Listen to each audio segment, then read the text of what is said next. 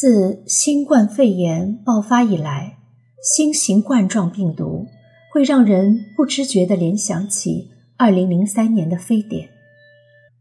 每天都有成级数的新增病例被确认，公共产生了公共卫生危机下很大的心理压力。虽然社会对于病毒的防范意识增强了。但是，随处可见的大口罩、微信新闻上的疾病动态，依然难免引发大众的恐慌心理。恐慌之下，情绪问题难以避免，但是同时也容易引发失眠、恐惧、焦虑、愤怒等心理问题，甚至会影响我们的身体健康状况。这就形成了。公共卫生事件下的心理危机事件。那么，如何应对疫情危机下的负面情绪呢？一、理解危机下出现的负面情绪。个体针对意识到的重大变化或威胁而产生的心身整体性调试反应，即应激反应，可能会出现。几个重要的阶段：警觉期、否认期、麻木期和适应期。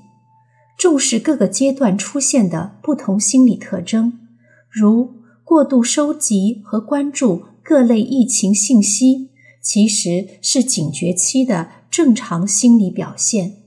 如果未严重影响生活，则应予以理解和接纳。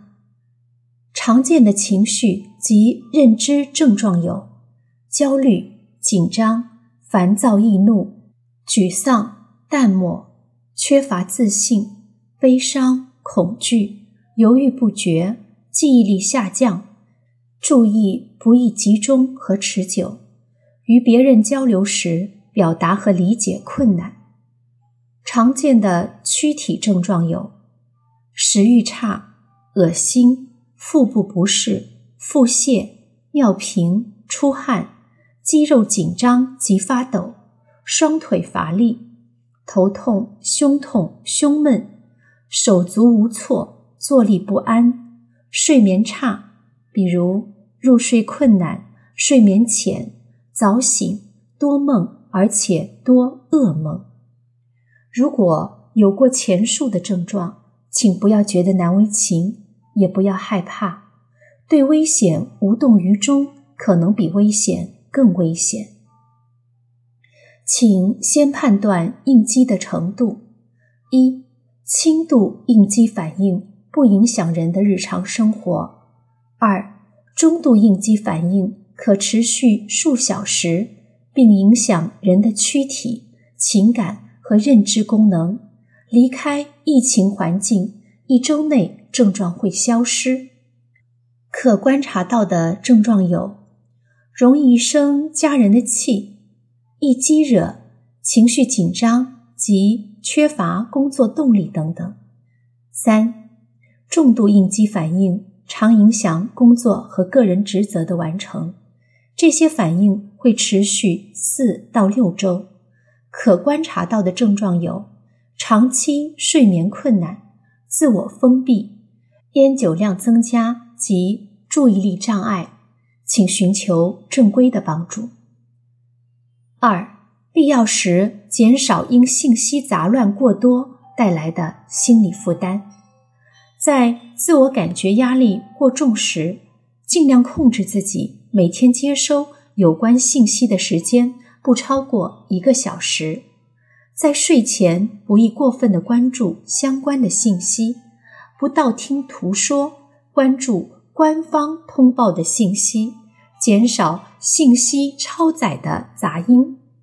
三、使用自我关怀技术。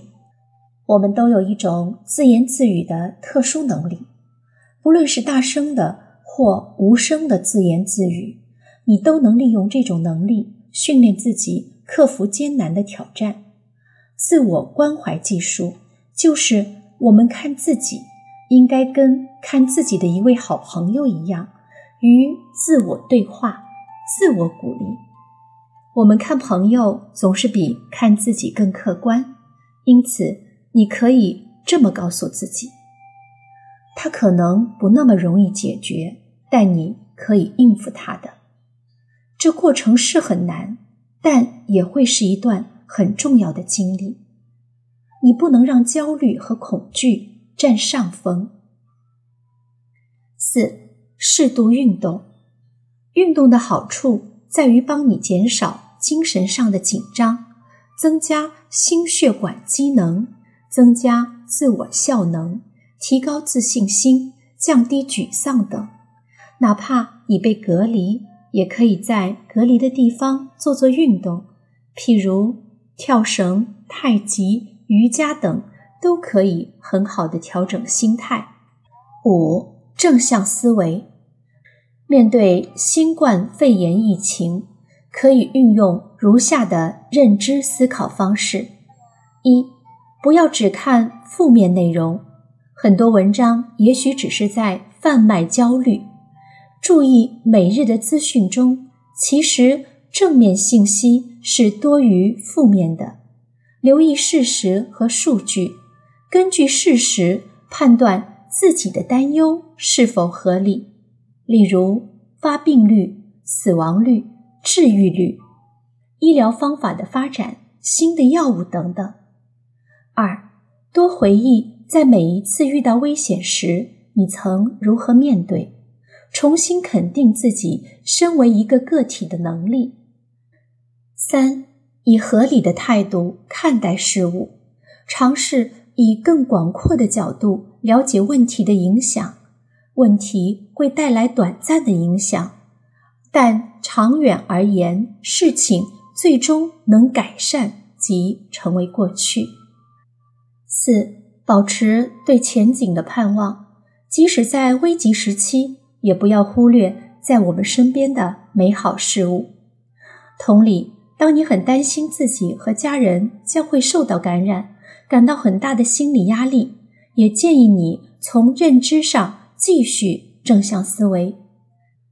一，不能肯定将来会怎样，但这一刻我仍然拥有健康，我可以继续的努力生活。二，我也可以提醒我的亲人，保持个人和家庭卫生，戴口罩。以及认真的洗手和消毒。三，我可以加倍的留意自己和家人的身心健康，让自己有开心的时间。四，即使我真的生病了，也会有很多人陪伴我一起面对。